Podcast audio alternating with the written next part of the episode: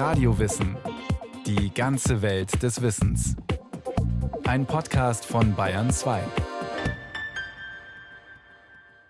Hier ist Radio Wissen. Mehr als 2000 deutsche Autorinnen und Autoren haben nach 1933 Deutschland verlassen. Bürgerliche, sozialistische, jüdische. Sie haben in unterschiedlichen Stilen geschrieben, unterschiedliche politische Haltungen vertreten und verstreut über die ganze Welt gelebt. Gabriele Knetsch porträtiert deutsche Literatur jenseits deutscher Grenzen. Sozusagen ein Mailied. Manchmal, mitten in jenen Nächten, die ein jeglicher von uns kennt, wartend auf den Schlaf des Gerechten, wie man ihn seltsamerweise nennt, denke ich an den Rhein und die Elbe und kleiner, aber meiner, die Spree. Und immer wieder ist es dasselbe. Das Denken tut verteufelt weh. Die deutsch-jüdische Dichterin Mascha Kaleko verzehrt sich 1958 im New Yorker Exil nach ihrer Berliner Heimat. In den Versen für Zeitgenossen schildert sie ihre Exilerfahrung. Mascha Kaleko war vor der Machtergreifung durch die Nationalsozialisten in Deutschland ein jugendlicher Shootingstar. Mit Berliner Schnauze und schnottrigem Witz schrieb sie sich mit ihren Gedichten hinein in die Herzen ihrer Leser. 1938 flieht sie mit ihrem Mann, dem Dirigenten Chemio Vinaver, nach New York. Gerade noch rechtzeitig. Die Nazis setzen ihrer Karriere ein jähes Ende. Während Chemio mit seiner Musik neue Engagements in den USA an Land ziehen kann, ist Mascha auf Worte angewiesen. Sie veröffentlicht in der deutschen Exilantenzeitschrift Aufbau lediglich ein paar Gedichte. Selbst in den Jahren, wo ich sehr wenig war, nichts wollte ich nicht sagen, aber neben meinem Manne, der die große Musikkarriere da machte, war ich eigentlich nur Mrs. Wiener Wehr für die meisten Menschen, die mich in Amerika kannten. Aber es gab doch einen kleinen, guten Kreis von Deutschlesern in allen Ländern der Welt. Nicht nur Immigranten, aber vorwiegend Immigranten. Die kesse Schnottrigkeit in Kalekos Lyrik weicht einem bitteren, melancholischen Ton. Ihre Gedichte spiegeln die eigene, harte Lebenswirklichkeit als Exilantin wider. Sie lebt mit Mann und Kind in New York, abgeschnitten vom deutschen Literaturbetrieb, weit weg von ihren Leserinnen und Lesern. 1956 kehrt die Dichterin erstmals wieder nach Deutschland zurück. Es ist ein Versuch, ihr Comeback in Deutschland vorzubereiten. Ich hatte einfach Angst. Ich hatte einfach Angst vor dem, was ich mir da bieten würde. Ich konnte mir gar nichts unter dem vorstellen, was sich da inzwischen entwickelt hatte. In Deutschland fragt sich die Dichterin ständig, ob ihr Gegenüber ein Nazi war oder nicht. Etliche Verwandte sind in KZs ermordet worden. Mascha Kaleko ist eine von über 2000 deutschen Autorinnen und Autoren, die nach der Machtergreifung der Nationalsozialisten ins Exil gegangen sind, erklärt Professorin Dörte Bischof von der Universität Hamburg, Expertin für deutsche Exilliteratur. Die Verfolgung der Nationalsozialisten richteten sich zunächst mal direkt 33 und auch schon vorher ja auf die politisch Aktiven, also auf die Kommunisten, Sozialisten. Und diese politisch aktiven Autoren sind eigentlich diejenigen gewesen, die auch ganz früh die Gefahr erkannt haben und ganz früh gegangen sind. Bürgerliche Autoren wie Thomas Mann haben ja noch sehr lange gedacht, es wird irgendwie gehen. Die waren äh, nicht so direkt verfolgt. Die jüdischen Autoren, Autorinnen sind nach und nach gegangen, weil sich die Situation eben zugespitzt hat. Dieser Exodus deutscher Literatinnen und Literaten ist ein massiver kultureller Verlust für das Land. Es kommt zu einem Schwund von Talenten, die anderswo Karriere machen. Hannah Arendt etwa bekommt Professuren an amerikanischen Hochschulen. Viele Emigrierte kehren auch nach 1945 nicht mehr zurück in ihre alte Heimat. Also insgesamt geht man davon aus, dass nur etwa fünf Prozent überhaupt zurückgegangen sind. Es ist andererseits schon so, dass natürlich manche von den Remigranten sehr einflussreich gewesen sind und auch sehr bekannt sind, zum Beispiel Stichwort Frankfurter Schule oder aber auch bedeutende Intellektuelle, die in der DDR hohe kulturpolitische Ämter inne hatten, wie zum Beispiel Anna Segers oder Alfred Kantorowitsch. Manchmal ergibt sich dadurch aber ein etwas verzerrtes Bild, wenn man denn andererseits eben bedenkt, dass nur 5 Prozent zurückgekehrt sind.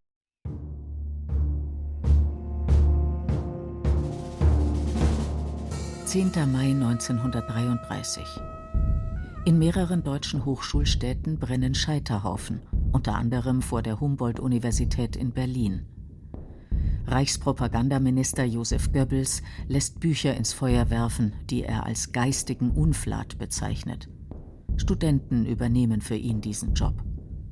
Verbrannt werden die Bücher von jüdischen, von marxistischen oder sozialistischen Schriftstellern wie Bertolt Brecht, Heinrich Mann, Erich Kästner oder Arthur Schnitzler.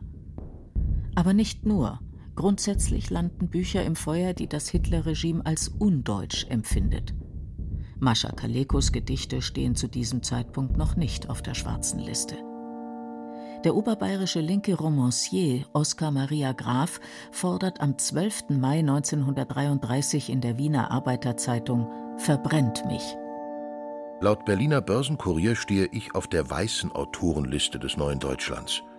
Vergebens frage ich mich, womit ich diese Schmach verdient habe. Nach meinem ganzen Leben und meinem ganzen Schreiben habe ich das Recht zu verlangen, dass meine Bücher der reinen Flamme des Scheiterhaufens überantwortet werden und nicht in die blutigen Hände und die verdorbenen Hirne der braunen Mordbanden gelangen. Graf irrte. Seine Bücher standen sehr wohl auf der schwarzen Liste der Nationalsozialisten, sie waren verboten. Ob sie auch öffentlichkeitswirksam verbrannt wurden, ist bis heute nicht klar. Oskar Maria Graf geht, wie viele linke Schriftsteller, schon 1933 außer Landes. Am 17. Februar fährt er zu einer Vortragsreise nach Wien. Über Brünn, Prag und die Niederlande reist er 1938 nach New York, wo er 1967 stirbt. Obwohl Graf schlecht Englisch spricht und auch in New York gern in der Lederhose herumläuft, nimmt er 1957 die amerikanische Staatsbürgerschaft an. Er denkt nicht an Rückkehr. Man versagte mir hier das sogenannte Re-Enter Permit, so dass ich auf keinen Fall mehr nach USA zurück hätte kommen können, um meine Zelte hier abzubrechen.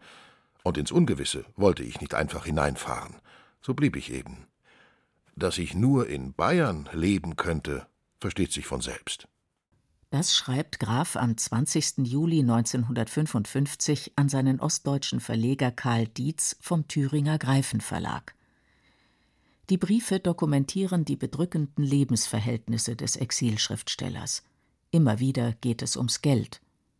Leider ist das Geld noch nicht angekommen und meine Lage wird immer schrecklicher, appelliert Graf am 5. Juli 1955 an Dietz. Die Krebskrankheit seiner Frau, mangelnde Publikationsmöglichkeiten, aber auch die Isolation in der Fremde machen Graf zu schaffen.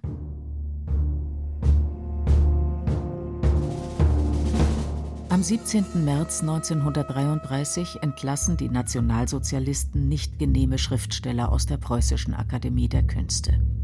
Sie zwingen Heinrich Mann, den Vorsitz der Abteilung Dichtkunst niederzulegen. Weitere Zwangsausgeschlossene sind Alfred Döblin, Georg Kaiser, Ricarda Huch, Käthe Kollwitz, Alfred Mombert, Fritz von Unruh, Franz Werfel und Thomas Mann. Ersetzt werden sie durch sogenannte nationale Schriftsteller. Die Bürokratie spannt ein immer engeres Netz um unliebsame Autoren. Wer in Deutschland publizieren will, muss in die Reichsschrifttumskammer aufgenommen werden. Es gibt schwarze Listen mit verbotenen Autoren und Ausbürgerungslisten. Schließlich müssen nicht nur jüdische Autoren, sondern auch jüdische Verlage Deutschland verlassen.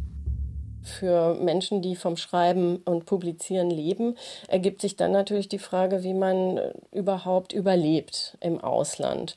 Und da muss man sagen, dass verschiedene Verlage selbst emigriert sind. Berühmtes Beispiel der Beermann Fischer Verlag der zunächst einmal nach Wien gegangen ist. Nach dem Krieg gab es eine Kooperation mit Amsterdamer Exilverlagen und so kann man also sehen, dass selbst auch Verlage zum Teil emigriert sind, zum Teil auch in verschiedenen Etappen emigriert sind. Die Emigration in Etappen ist auch das Schicksal vieler Literaten. Je weiter die Hitlertruppen in Europa vorrücken, desto mehr geraten deutsche Exilanten in den Nachbarländern in Bedrängnis. Viele Aufnahmestaaten haben sehr restriktive Regeln. In der Schweiz dürfen deutsche Schriftsteller nicht publizieren. Die USA nehmen nur eine bestimmte Anzahl von Flüchtlingen ins Land. Anna Segers beschreibt in ihrem Buch Transit, wie deutsche Juden in Marseille vor den deutschen Besatzern zu fliehen versuchen. Der Roman enthält ihre persönlichen Eindrücke, denn Segers schifft sich 1941 selbst von Marseille aus nach Mexiko ein. Im amerikanischen Konsulat spielen sich verzweifelte Szenen ab. Ich erkannte den kleinen Kapellmeister. Er war jetzt tot. Die Menschen sagten, er ist in der Reihe zusammengebrochen. Er sollte heute sein Visum bekommen. Da hat ihn der Konsul zurückgeschickt, weil er ein Foto zu wenig hatte. Ich sagte, ich traf den Mann zum ersten Mal am Abend meiner Ankunft in Marseille. Sein erstes Papier war stets abgelaufen, sobald sein letztes gewährt wurde. All diese unterschiedlichen Bescheinigungen machen im Grunde genommen das Leben des Menschen aus. Das ist ein ganz modernes Thema, dass die Menschen wirklich spüren, dass ein Stück Papier, ein Pass, ein Stempel in einem Pass, ein bestimmtes Visum über das ganze Leben bestimmt und man selbst im Grunde genommen die Handlungsfähigkeit und die Bestimmung über sein eigenes Leben, wohin gehe ich, vollkommen verloren hat. Pässe, Visa, Einreisepapiere bestimmen in den 1940er Jahren das Leben deutscher Exilanten. Der nationalsozialistische Staat erklärt nicht genehme und jüdische Schriftsteller für staatenlos. Dadurch begeben sie sich in Lebensgefahr. Ohne Pass haben deutsche Flüchtlinge keinen Anspruch auf Papiere, die ihnen die Flucht ermöglichen. Der Kampf mit der Bürokratie wird in den Büchern etlicher Exilschriftsteller zum zentralen Thema. Der jüdische Autor Walter Hasenklever flieht unmittelbar nach der Machtergreifung Hitlers nach Südfrankreich. Während des Zweiten Weltkriegs wird er dort zum feindlichen Ausländer erklärt und kommt ins Internierungslager. Hasenklever schildert in seinem Buch Die Rechtlosen kafkaeske Szenen auf einer südfranzösischen Polizeiwache.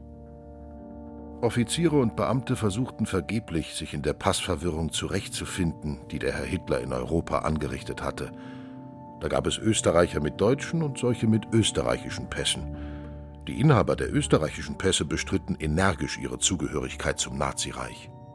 Sie erklärten nicht mit Unrecht, sie hätten im Ausland durch die Ablehnung des Deutschen gegen die Eroberung ihrer Heimat protestiert und damit Anspruch auf Staatenlosigkeit.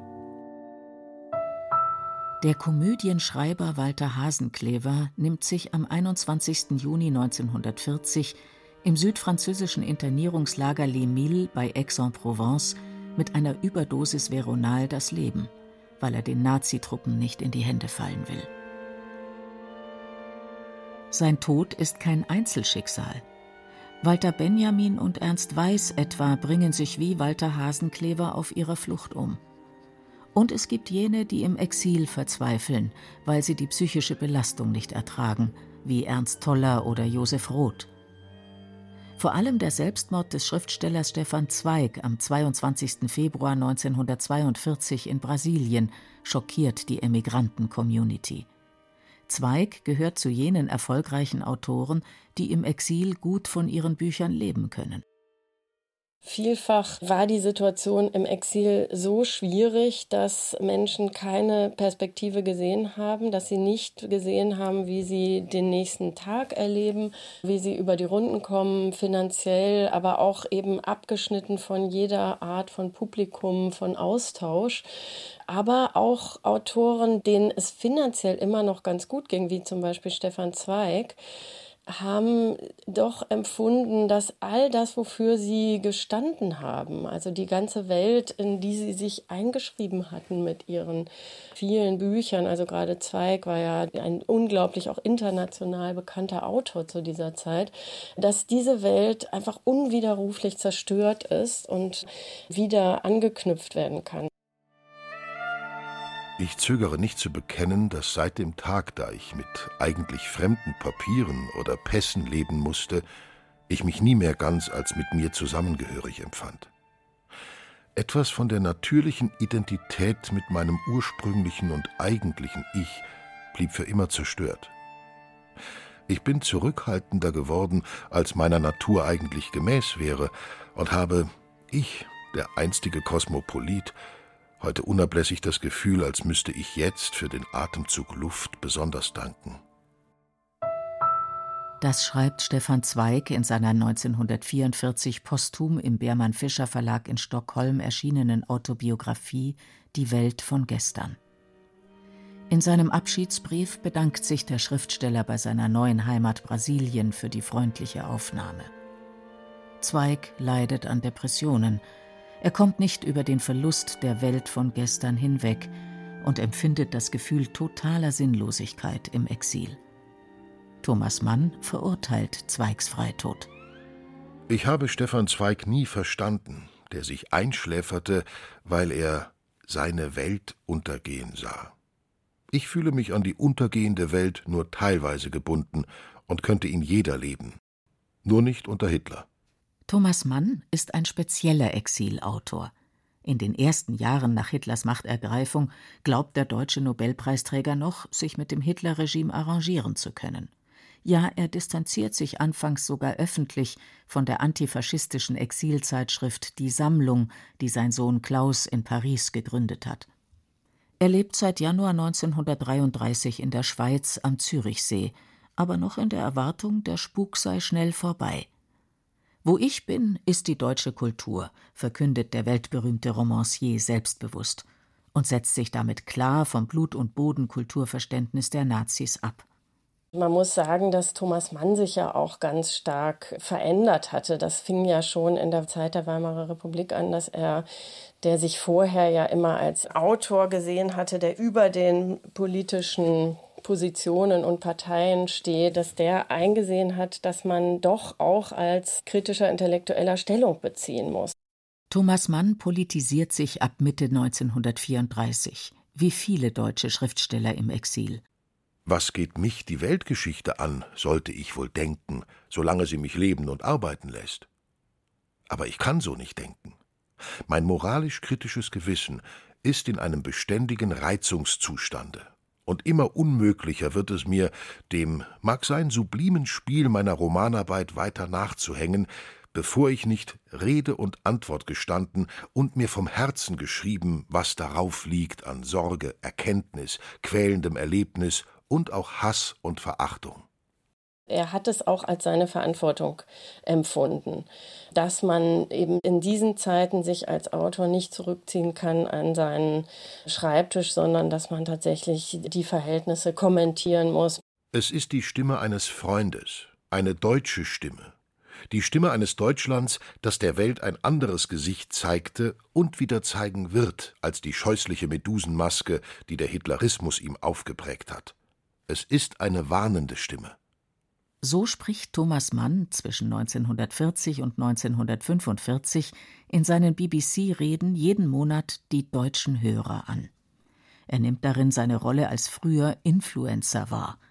Zu diesem Zeitpunkt lebt Mann, das Aushängeschild deutscher Hochkultur, bereits in Princeton, USA. Er nimmt die amerikanische Staatsangehörigkeit an, erhält durch die Vermittlung einer reichen Gönnerin eine Professur an der renommierten Princeton University und eine gut dotierte Ehrenstellung an der Library of Congress. Auf fünf großen Vortragstouren reist er zwischen 1938 und 1943 durch die USA und ist ein gefragter Redner im Kampf gegen das Hitlerregime. Der Roosevelt-Bewunderer äußert sich immer schärfer. Er nimmt zunehmend eine Perspektive von außen auf sein Land ein und wünscht sich schließlich sogar, dass die Amerikaner in den Krieg gegen Hitler-Deutschland eintreten sollen. Hat es einen Sinn, die Augen vor der Wahrheit zu verschließen, die selbst durch geschlossene Lieder beißt? Dass in allem, aber auch allem, was in Deutschland seit dem Machtantritt dieser Minderwertigen vor sich ging, der Krieg schon enthalten war. Ironie des Schicksals. Ausgerechnet ein so bürgerlicher, angesehener und für den Sieg der Demokratie eintretender Autor wie Thomas Mann bekommt 1947 im Zug der Kommunistenverfolgung unter McCarthy Schwierigkeiten mit den amerikanischen Behörden. Der Deutsche mit amerikanischem Pass verliert gut bezahlte Jobs und kehrt 1947 zurück in sein erstes Exilland, die Schweiz. Ein ähnliches Schicksal ereilt den Augsburger Dichter Bertolt Brecht. Er muss sich 1947 ebenfalls aufgrund des Verdachts auf kommunistische Umtriebe vor den amerikanischen Behörden verantworten. Am 31. Oktober 1947 wird er vor dem Committee of Un-American Activities einem hochnotpeinlichen Verhör unterzogen, das er allerdings durch gespielte Naivität geschickt kontert. Ist es wahr, dass Sie einige revolutionäre Gedichte, Stücke und andere Texte geschrieben haben? Ich habe einige Gedichte, Stücke und andere Texte im Kampf gegen Hitler geschrieben. Das kann man natürlich als revolutionär bezeichnen, denn es ging mir ja darum, diese Regierung zu stürzen. Das Rückflugticket nach Europa hat Brecht zu diesem Zeitpunkt schon in der Tasche. Nicht nur, weil der deutsche Dichter der Filmindustrie in Hollywood bis dahin ziemlich erfolglos Drehbücher anbietet, um zu überleben. Auch nicht, weil ihm amerikanisches Essen nicht zusagt, so was isst man bei uns in Augsburg nicht sondern weil die USA 1947 für linke Exilautoren wie Brecht inzwischen ein zu heißes Pflaster sind. Nach Westdeutschland kehrt Brecht nicht zurück. Ab 1949 lebt er mit seiner österreichischen Frau Helene Weigel in Ostberlin, allerdings ohne jemals die Staatsangehörigkeit der DDR anzunehmen. Der Dramatiker will wieder auf deutschen Bühnen Theater machen. Viele Schriftstellerinnen und Schriftsteller aber bleiben auch 1945 in der Fremde, die ihnen ein bisschen zur Heimat geworden ist. Manchmal, angesichts neuer Bekanntschaft, mit üppiger Flora, glad to see, sehnt sich's in mir nach magerer Landschaft, sandiger Kiefer, weiß nicht wie. Was wissen Primeln und Geranien von Rassenkunde und Medizin? ob Ecke Uland die Kastanien wohl blühen? Manche übernehmen, wie Mascha Kaleko, Fetzen der fremden Sprache in ihre Gedichte. Sie assimilieren sich an die neue Kultur. Viele jüdische Autorinnen und Autoren entdecken im Ausland erst ihre Wurzeln, wie Else Lasker-Schüler in ihrem Werk Hebräerland. Deutsche Exilautoren leben nach 1945 verstreut über die ganze Welt. Sie schreiben völlig unterschiedliche Stile, vertreten unterschiedliche politische Haltungen und haben unterschiedliche Staatsangehörigkeiten. Nur eines eint sie, sie schreiben in deutscher Sprache. Wo sie sind, ist die deutsche Kultur. Das war eine weitere Podcast-Folge von Radio Wissen auf Bayern 2. Daheim in der Fremde, deutsche Exilautoren nach 1933. Autorin Gabriele Knetsch es sprachen Katja Bürkle, Beate Himmelstoß und Stefan Wilkening. Regie Irene Schuck, Technik Wolfgang Lösch. Die Redaktion hatte Andrea Breu. Wenn Sie keine Folge mehr verpassen wollen, abonnieren Sie Radio Wissen unter bayern2.de slash podcast.